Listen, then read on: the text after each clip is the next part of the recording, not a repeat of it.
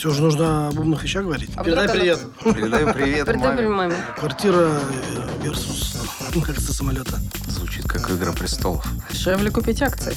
Значительно. Значительно дешевле. Запасайтесь Запасайтесь терпением. терпением, да. Но мне это кажется довольно интересным.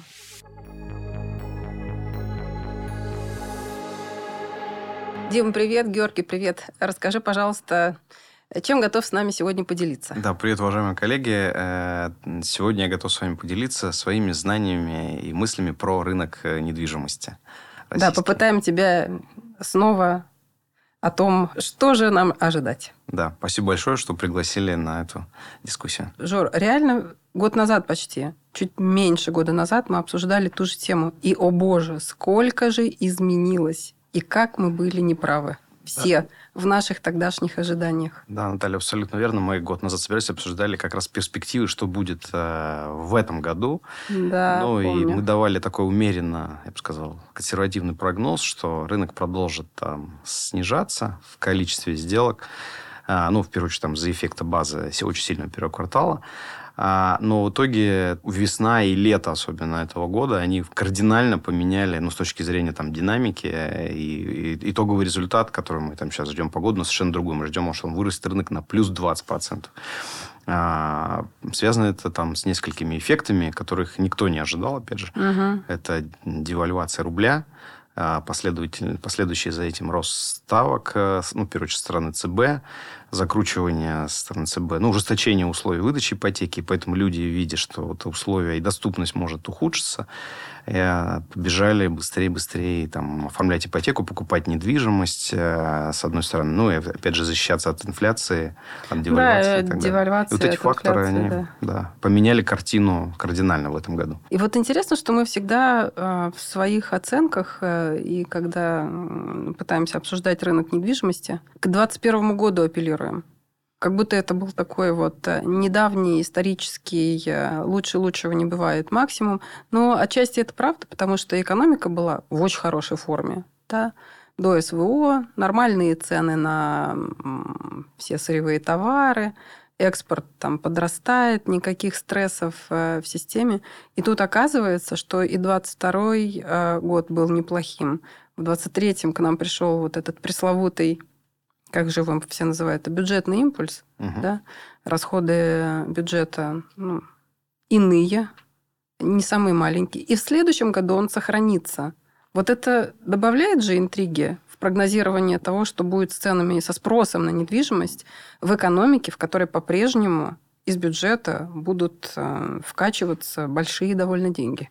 Да, абсолютно согласен. А, Вот этот эффект, э, так называемый бюджетный импульс, он, а, безусловно, будет поддерживать спрос в следующем году. Но надо понимать, что в этом году часть спроса уже сместилась там, с будущих там, 24-25 года на 23 это раз. А в следующем году у нас будет окончание действия там, программ поддержки. Это льготные семейные. Ну, мы полагаем, что семейную, как социально ориентированную программу ипотеки, ее продлят. А вот льготные, которая более универсальная, ее как-то модифицируют, сделают более ориентированной, ну, ну, условно говоря, на те регионы, где это наиболее необходимо. И если бы мы отбросили фактор бюджетного импульса, то глубина потенциального там я бы назвал это даже не снижение, а коррекции от очень высокой, неожиданно высокой базы этого года, она бы была глубже. То есть, если в этом году мы сейчас видим, что, наверное, рынок с точки зрения ну, вот, э, параметров объема рынка это где-то плюс 20% к прошлому году, ну, А давай все-таки для наших слушателей и зрителей, Мгм. естественно, а, вот эти 20% это это количество сделок. Количество сделок, которые... на первичном рынке или всего Нет, ипотечных? на, на первичном, на первичном рынке. рынке. Мы говорим сейчас о первичном рынке в первую очередь.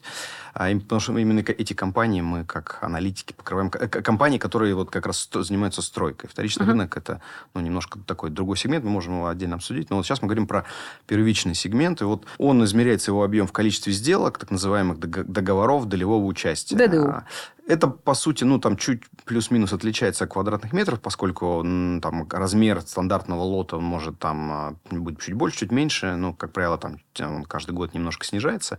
Но так или иначе, это объем рынка измеряется вот в таком общепринятом показателе ДДУ.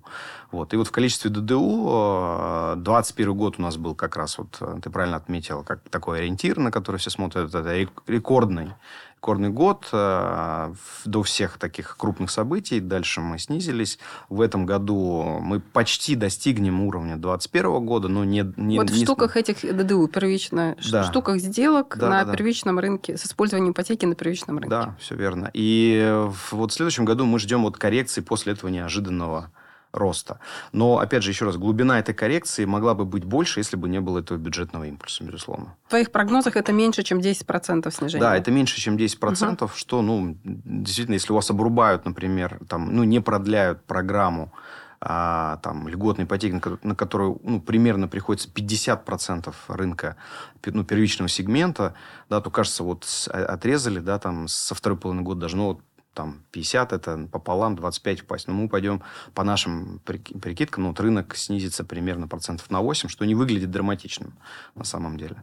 Но, с другой стороны, что если там не будет э, импульса как э, бюджетного, то, с другой стороны, может прийти спрос за счет э, роста реальных зарплат, в том числе в регионах. То есть, за счет того, что там э, образуется новый средний класс, да, там, соответственно, он, вероятно, захочет улучшить свое качество жилья и поддержать тем самым спрос на квадратные метры. Справедливо, но ведь бюджетный импульс, он, собственно, да. через это и находит э, э, выход на рынок. И, и через дополнительные заказы в определенных регионах, на определенных предприятиях, на определенную продукцию.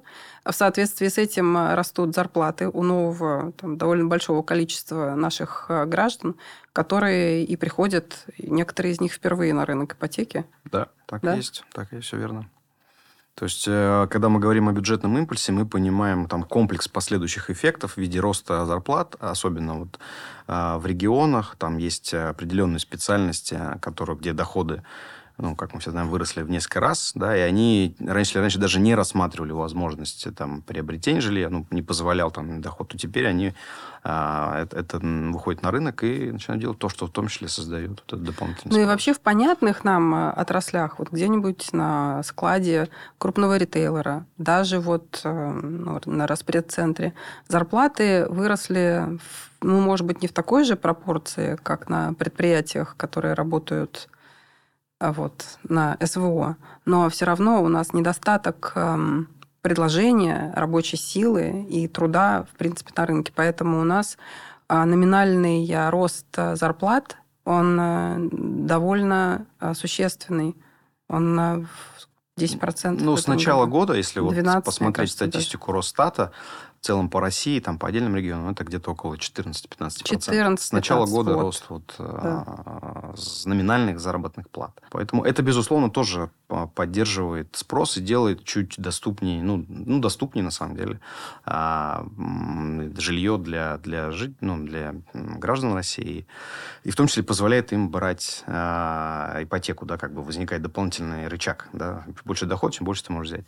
Вот, с другой стороны, мы столкнулись на фоне всех событий еще с ростом ставки, которая увеличивает стоимость э, ипотеки да, в целом. И люди смотрят не только там на зарплаты ориентируются, но и на размер ипотечного платежа. Если ставка растет, то совокупность, с одной стороны, зарплата позволяет брать больше, а ставка по ипотеке, она рост ее, и рост ее снижает. Да, доступность, поскольку общий ипотечный платеж может опережать этот угу. доходов. Пока этот эффект заметен только на вторичном сегменте, где нет никаких программ поддержки. На первичном э, ипотека в основном выдается по программам программа ну, льготной семейной ипотеки, ну и отдельная там специализированная IT-ипотека, там, дальневосточная. Вот. Э, и есть определенный, ну, как бы не риск, а ну, понимание, что а, ставки по этим программам могут тоже немножко там как-то быть изменены в верхнюю сторону, поскольку нагрузка на бюджет, она связи с увеличением ставки она растет, потому что компенсация, которую надо давать банкам, она резко выросла. Ну, э, бюджет расходует, как мы с тобой обсуждали, порядка пол, сколько, полтриллиона рублей, 500 год, миллиардов да, рублей, да. да, тратит на то, чтобы банкам компенсировать э, вот, стоимость, ну, скажем так, реальную стоимость ипотеки да. относительно той, по которой банки выдают в рамках вот этих э, льготных программ нашим, нашим гражданам. И но мне кажется, не для того, чтобы сэкономить средства бюджета, сворачиваются эти программы, потому что но ЦБ думает, что рынок реально может перегреться, что банки а, раздадут ипотеки большему количеству заемщиков, и качество, да, что качество вот этого портфеля э, ипотечного от этого будет страдать, что потом даст эффект негативный на саму банковскую систему. Да, у нас регулятор видит ЦБ, говорит так, спокойно, что-то 20% рост выдачи ипотечных кредитов, ну или каким он будет в этом году, такие ну, порядки, наверное, даже выше. В ипотеке даже больше. Да, да выше, да. Что-то это многовато. Давайте немножечко охладим это, вот вам повышенная ставка. Да, ну я на самом деле разделяю здесь отчасти опасения ЦБ. У нас с одной стороны, рынок ипотеки, ну, а, с точки зрения качества заемщиков показывает хороший показатель. Там, по-моему, просрочка, она вот много лет уже держится что-то там 0,5%, ну, что мало. Да, том, ипотечные кредиты, да. они выплачиваются целиком в несколько раз быстрее, чем тот срок, на который ипотека берется да. изначально, да? Да, это такой, как бы, как сказать, дети, первый расход в семейном бюджете, который защищенная статья, и расходы на вот, платеж по ипотеке, он вторая по значимости. Вот какая была история, например, той же льготной программы? Ее же вводили для того, чтобы а, рынку не дать, ну, когда во время пандемии там просесть, поддержать строителей. Угу. Строительный сектор, в свою очередь, там имеет сильные мультипликаторы. Но и это, это помогло, на самом деле. Это прошли вот этот кризисный период. Но сейчас, когда ЦБ видит рекорды на ипотеке, как будто это, получается это как, как избыточно. Да, да. То есть это уже, как бы, ну, очевидно, рынку это уже не нужно. Да, и нужно потихоньку сворачивать, но не резко, не да. Резко, поэтому безусловно. сохранят, как ты говоришь, наверное, семейную ипотеку и потихоньку будут откручивать обратно да. льготную, оставляя вот какой-то кластерный вот этот вот да, ну вот где-то мы, мы уже, на самом деле, отчасти видели сценарий, как развивалась ситуация, например, с той же программой ну, вот, льготной ипотеки ипотеки универсальной. А, это когда в 2021 году она закончилась, э, да, и все ожидали, что вот она закончилась, ее продлять не будут, но ее продлили, ограничив для там вот центральных регионов, ну, таких вот, как наиболее, как бы, с точки зрения дохода самых высоких. Москва, Московская область и Санкт-Петербург, Ленинградская область. Вот. А, а для остальных регионов в целом параметры поддержки сохранили. Вот мы что-то похожего, наверное, ждем в следующем году. Угу. А может такой вопрос? Вот э, готовился к эфиру, посмотрел э, в интернетах на ютубах разные ролики про недвижимость разных блогеров. Ну, и там, на самом деле, вот э, все смещается к тому, что все пропало, ставка 13, может быть, скоро 14-15, ожидаем крах недвижимости, не инвестируйте. Вот с точки зрения инвестиций в недвижимость, все-таки недвижимость э, позиционируется как защитный актив. Как актив, который можно пощупать, он для многих инвесторов понятен, да, поскольку он осязаем. Там можно пожить, можно поздавать для разных целей, да, можно, в принципе, использовать недвижимость. Вот с этой точки зрения, все-таки ну, 8% это в среднем по, риску, в среднем по рынку просадка в связи с высокими ставками, в связи с охлаждением. Но все же, если инвест э, в 2024 году на рынке недвижимости, если там он есть, может быть, какие-то отдельные сектора, отдельные классы недвижимости, ну, смотрите, инвестировать в недвижимость как бы именно как спекулянту, это такая история, но не самая благодарная, как раз в силу того, что как вот мы в этом году не ожидали, что произойдут какие-то эффекты, а они произошли. Ну, в данном случае, если бы кто-то купил недвижимость, это, наверное, в плюс было работало. Но могло быть там другая ситуация, например. Все бы было благополучно, рисков бы не создавалось, и тогда бы рынок, так, такого бы ажиотажного спроса не было, и цены бы, наверное, просели бы, они в некоторых регионах даже просели. А, кстати, сколько составил рост цен в этом году? По России, по отдельным регионам, там, локациям очень сильная, раз, ну, как разношерстная динамика. Угу. Но если смотреть там декабрь к декабрю, то наибольшие темпы роста ближе близкие там почти к 10%, они были в, в регионах, ну, за пределами Московской и Санкт-Петербургской агломерации, ну, на которые приходится uh-huh. там 40%. Собственно, в регионах, где как раз вот наибольший рост доходов мы видим, который выигрывает от uh, бюджетного импульса. Неплохой рост мы видим по Москве, после, особенно вот в третьем квартале, мы видим, что цены начали... Сначала первой половине года они просаживались, а потом пошли вверх, когда вот угу. люди побежали активно покупать. И, наверное, до конца года, ну, рост здесь в пределах если смотреть, опять же, среднем по больнице, не вдаваясь в детали, там, отдельный ЖК или отдельный район там, Москвы, то рост где-то в пределах 5% будет.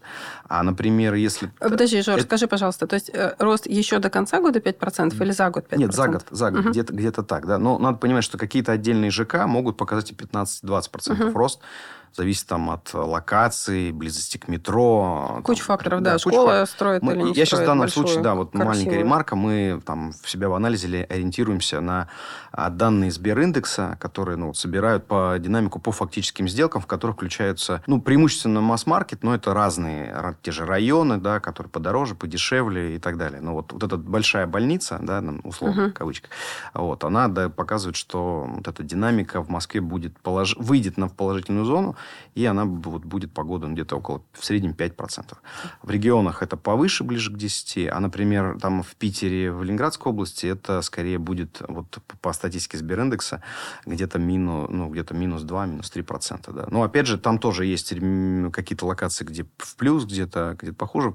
Э, это как раз показывает пример, что а, а, специфика и драйверы в региональной играют большую роль. То есть регионы выигрывают от этого буста. Москва это очень ликвидный рынок, и когда на вот эти ожидания, как бы уход от риска, люди идут и смотрят жилье там, где это наиболее ликвидно, да, и Москва всегда выигрывает. Таких условно а, в предкризисных ожиданиях, да, таких вот факторов. В Питере есть там проблема с какой-то, ну, как с предложением исторически последние годы, поэтому туда меньше они выиграли от этого вот, от повышенного спроса. Ну, просто смотри, я покупаю первичку э, и беру на нее льготную ипотеку, а потом, когда уже ее оформляют э, на себя, и, например, хочу продать пока еще это, это уже вторичка все, это да? Это вторичка. Вот, а рынок вторички, он э, вообще по своим живет совершенно законам, там ценовые тенденции весьма иные, да, а, чем, чем мы их видели вот на, на первичке, где доступна льготная ипотека. Да, это хор- хороший вопрос, да, отличие цен на первичке и вторичке. Если говорить в целом по динамике, то, наверное, в этом году, ну, более-менее тренды сопоставимые. Угу. Да, и, и в процентах Просто был общий, да. общий серьезный спрос, спрос там, где, там, где, там, где могли, да. да. На вторичке, может быть, даже был дополнительный бустер, поскольку, ну, в начале первой половины года, когда цены сильно разошлись, и на вторичке они в самом среднем за квадрат были сильно ниже, чем на первичке, люди туда даже при еще ставке там 10%, 9-10% туда уже начали как бы спрос смещаться, поскольку ипотечный платеж был более комфортный, несмотря угу. на то, что в первичке. Когда ставку начали повышать, да, и все поняли, что ипотека ипотека станет на вторичке, в первую очередь, сильно дороже, то это э, дополнительные тоже бустеры на вторичку дала. Но вот сейчас мы видим уже охлаждение рынка, когда все уже одобренные по низким ставкам ипотеки для вторички кончились. Да, и сейчас, наверное, во вторичке мы увидим некое замедление цен. А может быть даже, скорее даже, может быть, не, не какой-то глубокой коррекции, как правило, когда вот рынок охлаждается, то там расширяются спреды, количество сделок ну, уменьшается. Стагнация да, спроса, такая стагнация, да, меньше, да. меньше сделок. Продавцы не хотят продавать по там, пониженным ценам, покупатели ждут, э, когда же вот согласятся продавцы покупать. Да. А, поэтому сейчас, наверное, мы увидим некое расхождение цен между первичкой и вторичкой. Первичка может себя чувствовать лучше, чем вторичка, поскольку ставки по ипотеке на первичном сегменте, они остаются ну, комфортнее. Да, семейная льготная ипотека, а ставки здесь никто не менял. Тренды ближайших там, четвертого квартала и наверное, там первой половины следующего года они будут в пользу, в пользу первички. То есть там реально ждать сильных падений? Да, ведь, ведь мы э, живем в ситуации, когда девелоперы, они не строят на деньги покупателей жилья, то есть, ну, условно, нас с вами. Это так раньше было, и поэтому были вот эти обманутые вкладчики, есть котлован, а здания нет. Потом, э, значит, регулятор сказал, нет, это неправильная система. Давайте мы деньги покупателей положим на счет, он будет называться escrow, а вы идите финансируйтесь в банках. То есть пусть вот этот риск завершения э, строительства на себя берет банк. Тогда банк, как профессиональный участник, качественно оценит вот эти проекты застройщиков, и если верит в то, что это хорошая реализуемая концепция, и потом все квартиры будут проданы, то, пожалуйста, берите деньги и на них развивайтесь. То есть действительно есть в этом всем рынке еще один участник, он теперь называется банки, да, например, наш уважаемый финансовый институт, который очень э, активно э, кредитует как раз-таки застройщиков и девелоперов э, жилой недвижимости. И да, можно, наверное, и таким образом тоже этот будущий приток новых проектов регулировать. Да и сами застройщики не дураки, правда? Они же не будут себе рушить цены.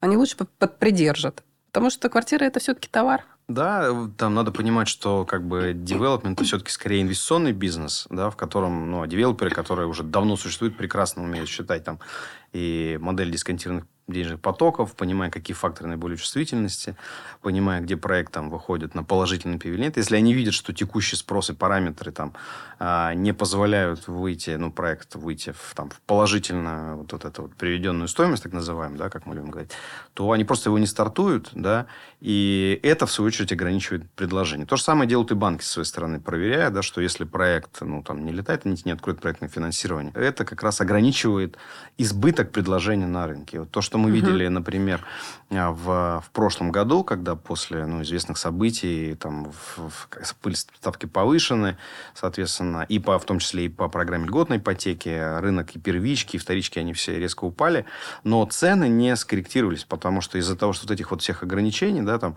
и со стороны девелоперов а, за, заморозка, приторможение и продаж, и запуска новых проектов, и того факта, что банки очень аккуратно там давали проектное финансирование. Вот в то время, я думаю, там большинство, скорее всего, не, не выдавали по новым проектам, только по которым вы... Это тут же сбалансирован спрос и предложение, что стабилизируется цены. Это к вопросу цен. Могут ли цены, да, если вдруг рынок пойдет вниз, резко упасть в первичном сегменте? Скорее всего, нет да, потому что угу. вот... Э, Скорее сократится, да, количество сделок совершенных. Да, цены, цены при, могут припасть, там, но это там не двузначный темп, а там 3-5%. Это какой-то в рамках какой-то такой вот ну, ближе коррекция, да, незначительная, но глубоких падений. Ее можно увидеть только на вторичном сегменте, где огромное количество продавцов и потребителей, э, ну, прода, э, там, кто, у кого есть недвижимость, хочет продать, кто хочет купить, э, они как бы никак не, ничем не ограничены в своих действиях. Но там, как правило, тоже происходит, э, сложно отследить, мы только видим в каких-то новостях, что вот э, отдельные сделки прошли, можно выторговать себе дисконт какой-то при сделке, но чаще всего в таких как бы в кризисных ситуациях или когда нет доступности там ипотеки, да, как часто происходит, скорее всего, просто рынок, объемы его сожмутся, ликвидность станет хуже, а, и люди будут ждать, когда ситуация нормализуется. Ну вот смотри, если есть э, покупатель, который хотел бы улучшить свои жилищные условия, для этого ему нужно реализовать на вторичном рынке ну, условно, квартиру, квартиру бабушки или квартиру, в которой он сейчас живет, и этим фондировать вот этот первоначальный взнос, да. То есть сейчас, во-первых, ему сложнее найти спрос на эту вторичную недвижимость, да, потому что те, кто ее хочет купить, вряд ли все из них располагают полной суммой, чтобы внести и условно за сэкономленные деньги это купить. А пойти сейчас э, взять ипотеку на вторичку, мы сегодня с тобой смотрели вот эту сводную статистику, что э, меньше 12% даже можно не думать, ну, примерно от 13 там, до 14,5, да, или да, даже ну, почти до 15%, процентов годовых нужно рассчитывать, что тебе будет стоить вот твоя ипотека, если ты берешь ее на вторичку. Ну, так себе, да, перспектива платить такой довольно высокий процент. Ведь многие, это известно по опросам даже, эм, покупателей, что многие отталкиваются от того, а какой у меня будет ежемесячный платеж э, по ипотеке в месяц. И это правильно как он соотносится с, с моим доходом. Да? И вот эта вот доступность э, вторички, она э, ниже, реализовать ее сложнее. И таким образом как бы сделать твой апгрейд улучшить твои условия в первичку становится вроде тоже как да, не самый лучший момент. Корректное да? замечание. Это, это в том числе и объясняет, почему, несмотря вот на, как бы, ну, люди спрашивают, да, вот вроде же ставки для вторички повышают, и угу. там должны бежать покупать, да, там было. И, а почему тогда и ну, на первичке? Же, да, это сообщающиеся сосуды. Да, потому что сообщающиеся сосуды, да. да. Те, кто, те, кто хочет купить на первичке, а у них есть вторичка, да, они понимают, что надо быстрее ее реализовать, угу. а они быстрее это делают, и тут же берут, пока, ну, вот, а, смогли продать на вторичке, берут тут же же первичку. То есть это сообщающие сосуды, они между собой взаимосвязаны, и, соответственно, там, ухудшение ситуации на рынке вторички, оно однозначно будет иметь негативные эффекты на первичку, которую мы, вот, наверное, сейчас охлаждение увидим вот в четвертом квартале, как мы полагаем, ну и основной эффект уже в следующем году. То есть, э, ну, по-моему, есть такие инвесторы, которые э, покупают квартиру с целью ее сдавать, да, то есть э, получать какой-то арендный платеж. Вот в текущих условиях, мне кажется, что это не совсем тоже какое-то правильное решение, при текущих ставках, да, да, и даже при текущей стоимости. Ну, потому что математика там простая, что если взять однушку, плюс ремонт, потом ее сдать, и мне кажется, что окупаемость будет 15-20 лет. Это да если того, не больше. Что... Мне кажется, там див... Э, э, арендная доходность 3%. Ну, как мы, с чего мы начали, да, вот как бы разговор, что произошло на, на рынке, да, это вот эти вот, э, как уход от риска, да, и в России исходно, да, уход в, как в бетон еще сейчас называют, это защита от рисков. Это как раз пример, что а, в, мало кто покупает недвижку для того, чтобы потом сдавать и получать арендный доход. Это как дополнительный там, плюсик, Э, к тому, что ты ушел от риска, ну и чтобы хоть как-то окупать какие-то там часть расходов, ты вот ее сдаешь. Но ради получения вот этого арендного платежа никто, безусловно, конечно, ипотеку не берет, но не окупится несопоставимые ставки. Ну, а вот раньше это работало, да, когда ставки были? Это там, было 4, очень, 6, это 7. очень давно было, мне кажется, когда цены на недвижимость были сильно ниже. И это сейчас отчасти еще работает, но это работает, то есть, если так, в целом по стране смотреть, в наиболее таких вот, ну, в регионах, где высокая цена на недвижимость, как Москва, Питер, там рентилд, так называемый, да, показатель, вот это вот сколько доход, отношение аренды к, к стоимости там, квадратного метра, да, ну, у тебя там 3-4%, да, если ты берешь ипотеку даже под 6, там как семейный под 8, ну, никак она у тебя не бьется. А вот там, где цена на жилье низкая, в удаленных регионах, э, да, где спрос изначально не очень высокий, там как раз можно ждать, то есть низ, низкая стоимость квадратного метра, но относи, арендный платеж относительно цены квадратного метра выше. Там как раз вы еще и эта схема может еще работать. Ну, или если ты накопил и купил да. ее без ипотеки, например, тогда у тебя появляется чистый такой да. Э, операционный денежный э, поток от сдачи от сдачи в аренду. Насколько я понимаю, в Москве-то и в Подмосковье были вот такие темы, что можно, например, было сотрудникам Сбера получить льготную ипотеку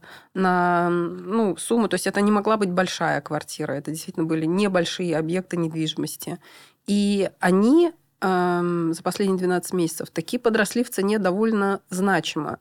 То есть это ну, явно перекрывает льготную стоимость ипотеки, которая была взята для этого. Но не нужно забывать, что через год ты, если реализуешь, точнее, продаешь э, этот объект недвижимости, ты платишь еще налог. Да, и он тебе нужно три года или уже пять лет. Пять. Пять лет теперь. Ну, да, владеть недвижимостью, один.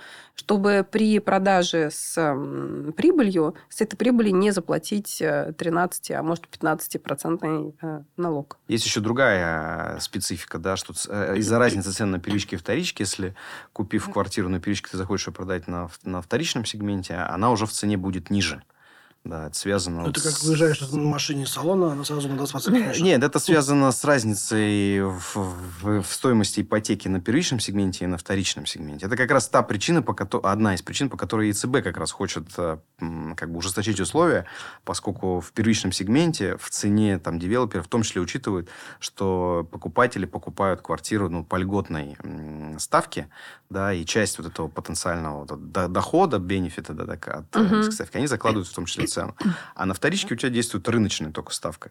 И поэтому одна и та же квартира, там, вот еще не сданная, она вот, за которая сдана уже там через два месяца, если она на вторичном сегменте, она уже стоит там на 15-20% а, точно дешевле. Поэтому инвест, инвестор, который хочет поспекулировать на первичном сегменте, а, он автоматически превращается в инвестора, потому что у него 5 лет надо подождать, чтобы не попасть на налог, и нужно посидеть, подождать, пока будет цены, там, да. цены подрастут и угу. компенсируют эти эффекты. Ну, цены, конечно, растут растут, потому что все-таки недвижимость вбирает в себя инфляцию. Инфляция у нас не низкая, она есть и на труд, и на ресурсы, э, строительные материалы, комплектующие.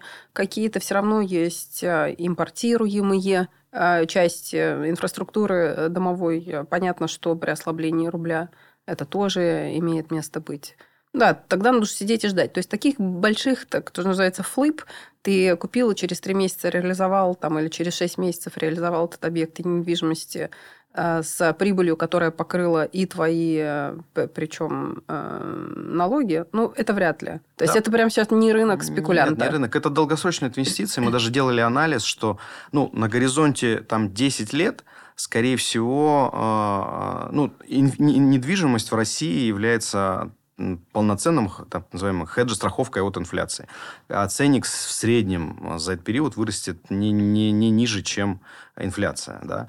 Но если брать какие-то конкретные промежутки, ну, вот как это было 14-19 год, цены практически стагнировали. Вот если брать там пятилетний конкретный участок, да, и вот угу. чтобы не попасть на такой вот участок, ты должен... Запасайтесь сидеть, запасайтесь терпением. терпением, угу. да. На длинном горизонте а, э, недвижимость в России является защитой от инфляции. Дим, ты сидишь, у тебя как будто это такая мыслительная деятельность, включить это в свой пенсионный план или нет. То есть такой надолгую покупать или нет. Была такая? Какие мысли у тебя сейчас? У меня мысли такие, что да, вот действительно там может быть стагнация 14-19 лет. И тут нужно, мне кажется, искать какие-то драйверы, которые потенциально могут быть.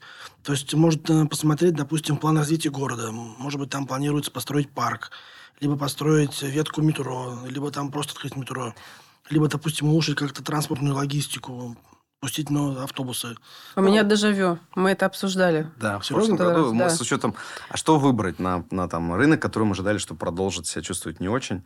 Можно подыскать объекты, которые вот с учетом... Да, всяких... знали бы мы тогда, что вообще рынок просто в спросе не будет иметь никаких ограничений. Ну, это, это то, что ты называешь, эти факторы, их надо всегда, если ты инвестируешь в недвижимость, ты должен всегда провести этот, как домашнюю работу и посмотреть, где там наиболее вероятное улучшение. Как правило, транспортная доступность – это один из ключевых факторов, которые... Да, знаете, с чем еще я столкнулась в этом году, как человек, который решил еще раз в жизни, второй, э, взять ипотеку, что у нас э, нет э, возможности для человека, у которого есть уже активы в недвижимости, их секьюритизировать и представить банку в залог и их, чтобы, ну вот, э, либо снизить э, ставку по ипотеке, ну, немножко понизить, ну, потому что у тебя много, еще ты обеспечен, как бы твой займ обеспечен другими активами в этой же географии, вот в этом же, можно сказать, там, сегменте, но банки подходят очень четко. Вот у тебя есть денежный доход в виде, что ты там, Наташа, работаешь?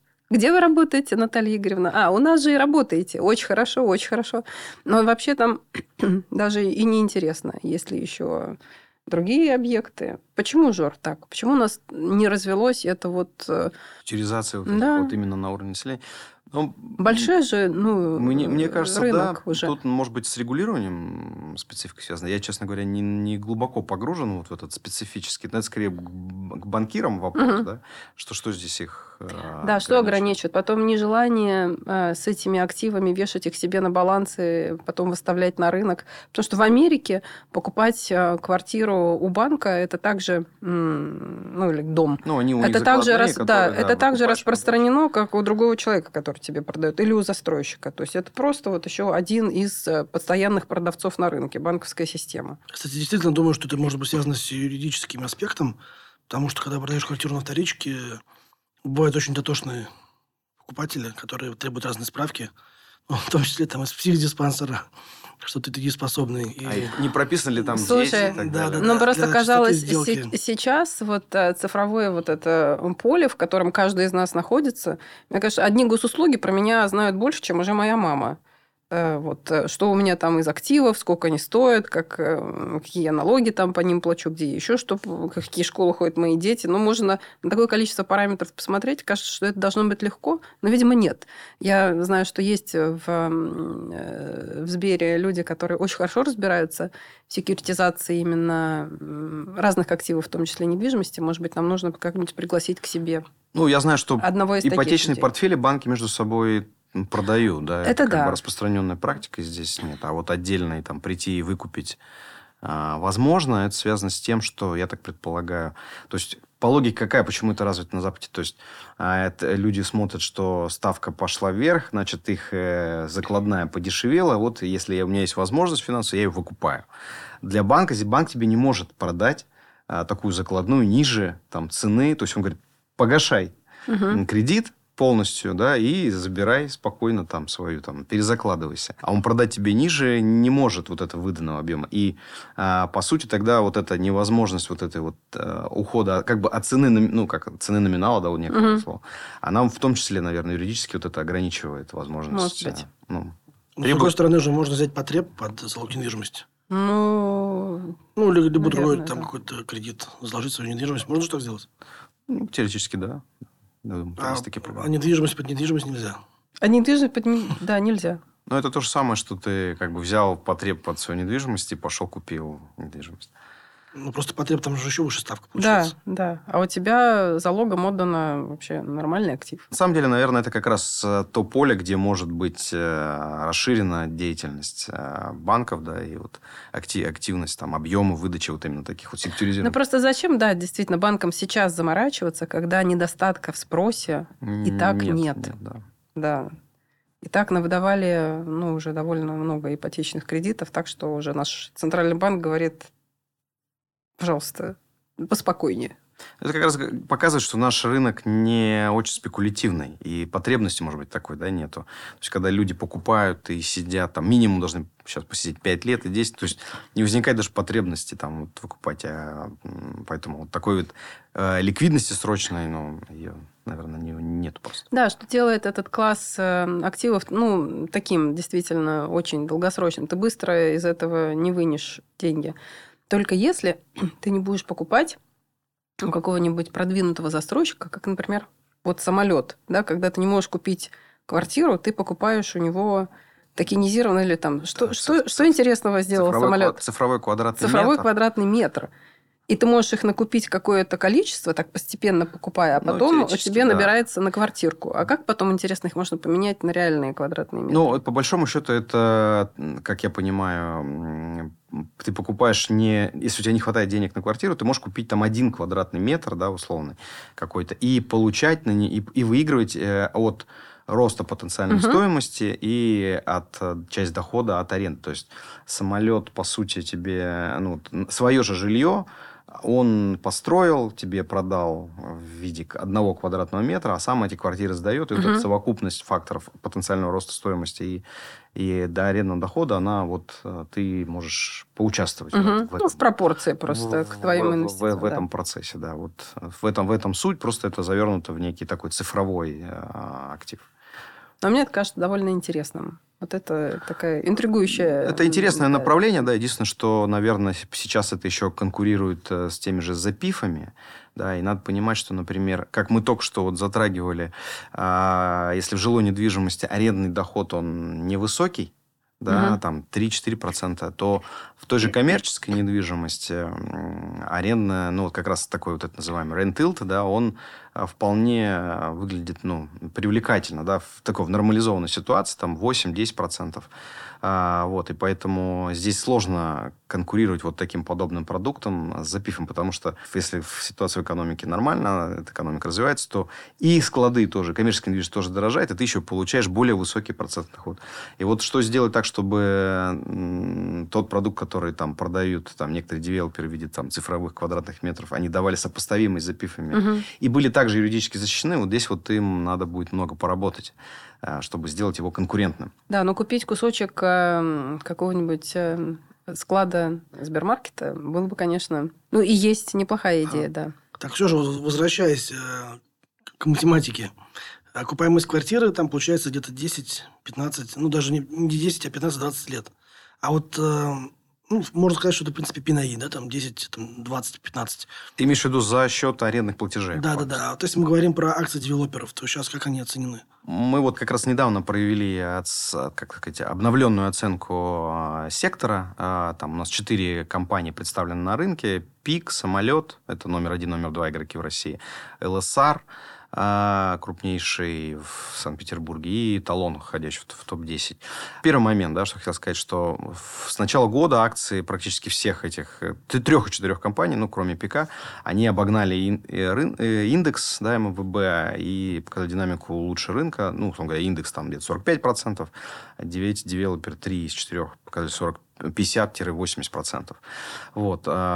А, ну, соответственно, недвижимость так не выросла. Недвижимость, нет, конечно, в цене так не выросла. Ну, и вот этот рост был связан как с общим ростом рынка, так и вот с, с хорошей динамикой вот, э, ситуации на рынке.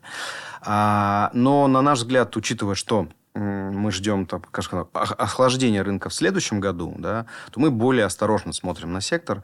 И мы сейчас видим, что, наверное, с учетом потенциальных доходов, они оценены более-менее справедливо. То есть потенциал роста еще сохраняется, у кого-то побольше, кого-то поменьше, но они э, не настолько привлекательно выглядят, как выглядели там в начале этого года. Поэтому мы практически по всему сектору поставили рекомендации по девелоперам держать. А мультипликаторы какие? Возвращаясь к Диминому вопросу, пи на и у них какие? То есть там квартира э, versus акция самолета. Ну, не, ну, безусловно, у девелоперов, как у бизнеса, да, у них там мультипликаторы не 20, да, а, то есть они торгуются price to earnings, ну, где-то там от 7 до, условно говоря, до 15, да, в зависимости от ситуации. На следующий год там... Ну, Дешевле купить акции? А, Значительно. Значительно дешевле.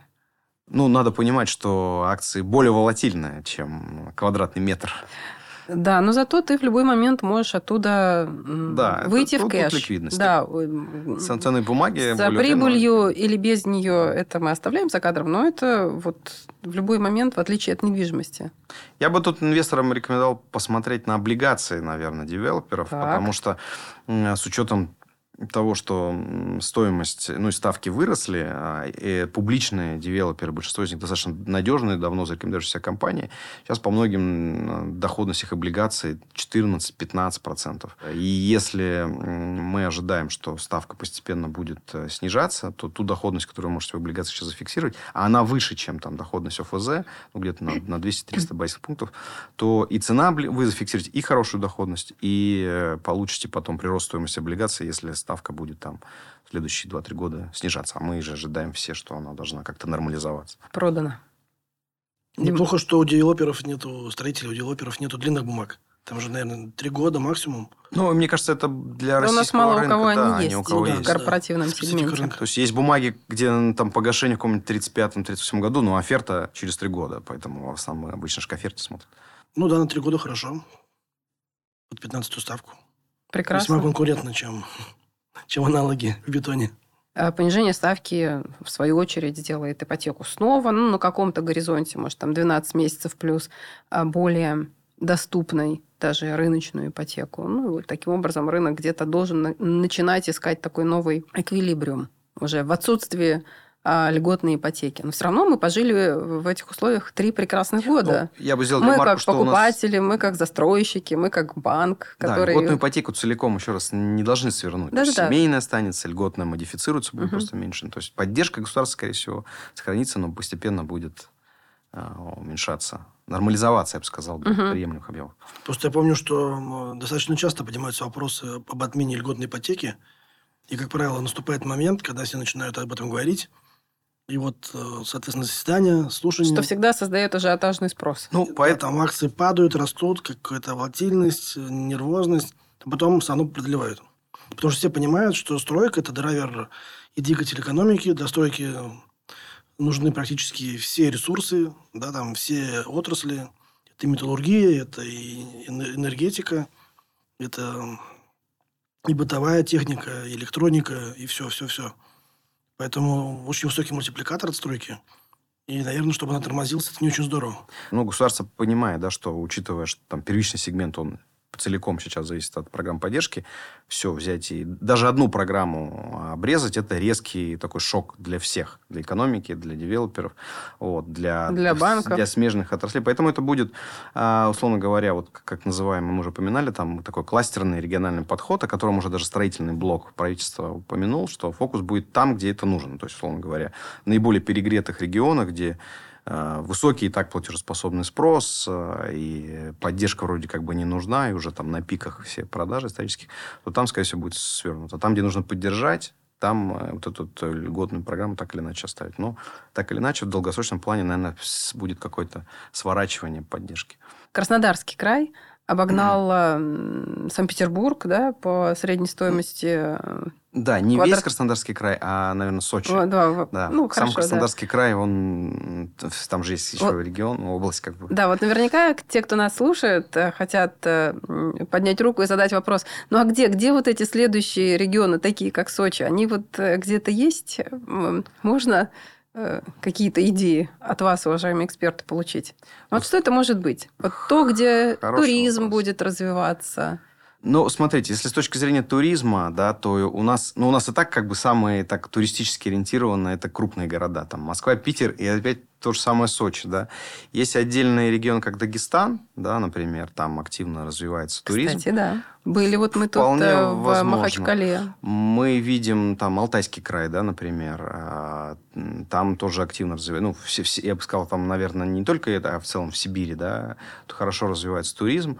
А, И там тоже, возможно, такой повышенный спрос. Наверное, с точки зрения, опять же, стоимости, регионы, которые сильно выигрывают от а, вот этого бюджетного а, бустера, а, там тоже... Ну, мы уже это сейчас видим, что цены, Мгм. цены там чуть быстрее растут, чем в среднем по России и других регионах. Вот. Но, наверное, это как раз э, еще один набор там, кластеров, где будет повышенный спрос, и они выглядят инвестиционно привлекательным. Но надо понимать, что если вы а, как бы человек, живущий, например, в Москве, навряд ли вы поедете покупать ну, квартиру где-нибудь, там, не знаю, в Новосибирске просто как, как вложение, потому что ну, за этим же надо там следить, управлять и так далее. В Сочи еще окей, потому что туда в отпуск многие москвичи Мгм. ездят, а вот удаленно, поэтому это такая перспектива, оно, может быть, для таких крупных инвесторов, которые там могут Ну, инвестировать, как-то, да, говоря, как не- географически свой географически, портфель. да, свой портфель, а для. Ф- Для простых для, ну, для лиц, э, как, как мы с вами, наверное, что-то там, где мы можем физически это видеть хотя бы раз в месяц там, или в квартал. Ну, в Сибири, я вот упоминал уже, а, есть програ- программа э, федеральная, да, развития вот этих вот таких кластеров э, туризма, они связаны с горными лыжами часто, вот, и это, безусловно, там подтягивает хороший платежеспособный спрос, и, и в том числе, кстати, как арендный доход, э, некоторые отдельные локации могут хорошо работать, поскольку, особенно в пик сезона, там, арендные ставки такие, что могут окупить весь, там, половину года простоя, да, вне, вне сезон. Да, действительно, бизнес же да, довольно такой сезонный. Если это инфраструктура такая вот туристическая и около нее э, созданная вокруг, чтобы обслуживать этот э, туристический поток. Ну что, сегодня, кажется, поняли, что облигации девелоперов э, не стоит пропускать из своего как бы инвестиционного такого э, скрининга и мониторинг, мониторинга. Дальше, наверное, расположились бы акции, да, а покупать квадратный метр, чтобы сдавать его в аренду и таким образом генерировать доход и дожидаться 5 лет ам, подорожания недвижимости, ну, такая долгосрочная инвестиция. На да. горизонте 5 лет, наверное, можно... 5 тут плюс, всё- я думаю. 5 плюс нам можно все покупать. И акции, и облигации, и квадратные метры. Нет, слушай, на горизонте пяти лет, наверное, из вот таких активов, э, таких околофинансовых, ну, все, потому что инфляция, все равно она есть. Можно ее в ЗЭ купить. Ну, то есть, черный лебедь был уже, по сути. Молнию два раза в одно место не бьет. Поэтому следующие пять лет должны быть хорошие. С точки зрения Дима, инвестиций. как нравится мне твой сегодняшний позитив, да? Ну, кстати, мне, мне кажется, что 2012 год, может быть, 2010 ну, до, до 2014 года э, можно было сдавать квартиру в Москве и жить где-нибудь в Индии. То есть, рубль был э, покрепче, ставки были... Если тебе еще эта Арендная. квартира досталась от бабушки, а ты не платишь по ипотеке, то тогда, наверное, да. Ну, да, сейчас еще, наверное, не у всех есть э, возможность, э, даже если ты какой-то или несколько у тебя объектов недвижимости, ты их здесь даешь, у тебя все равно, наверное, это рублевый доход, да, тебе нужно тебе туда каким-то образом все равно эти деньги выводить, уже крипта, не крипта, тут, в общем, нужно очень сильно заморочиться, чтобы эту схему поддержать. Не так все тривиально, как когда-то было легко и просто.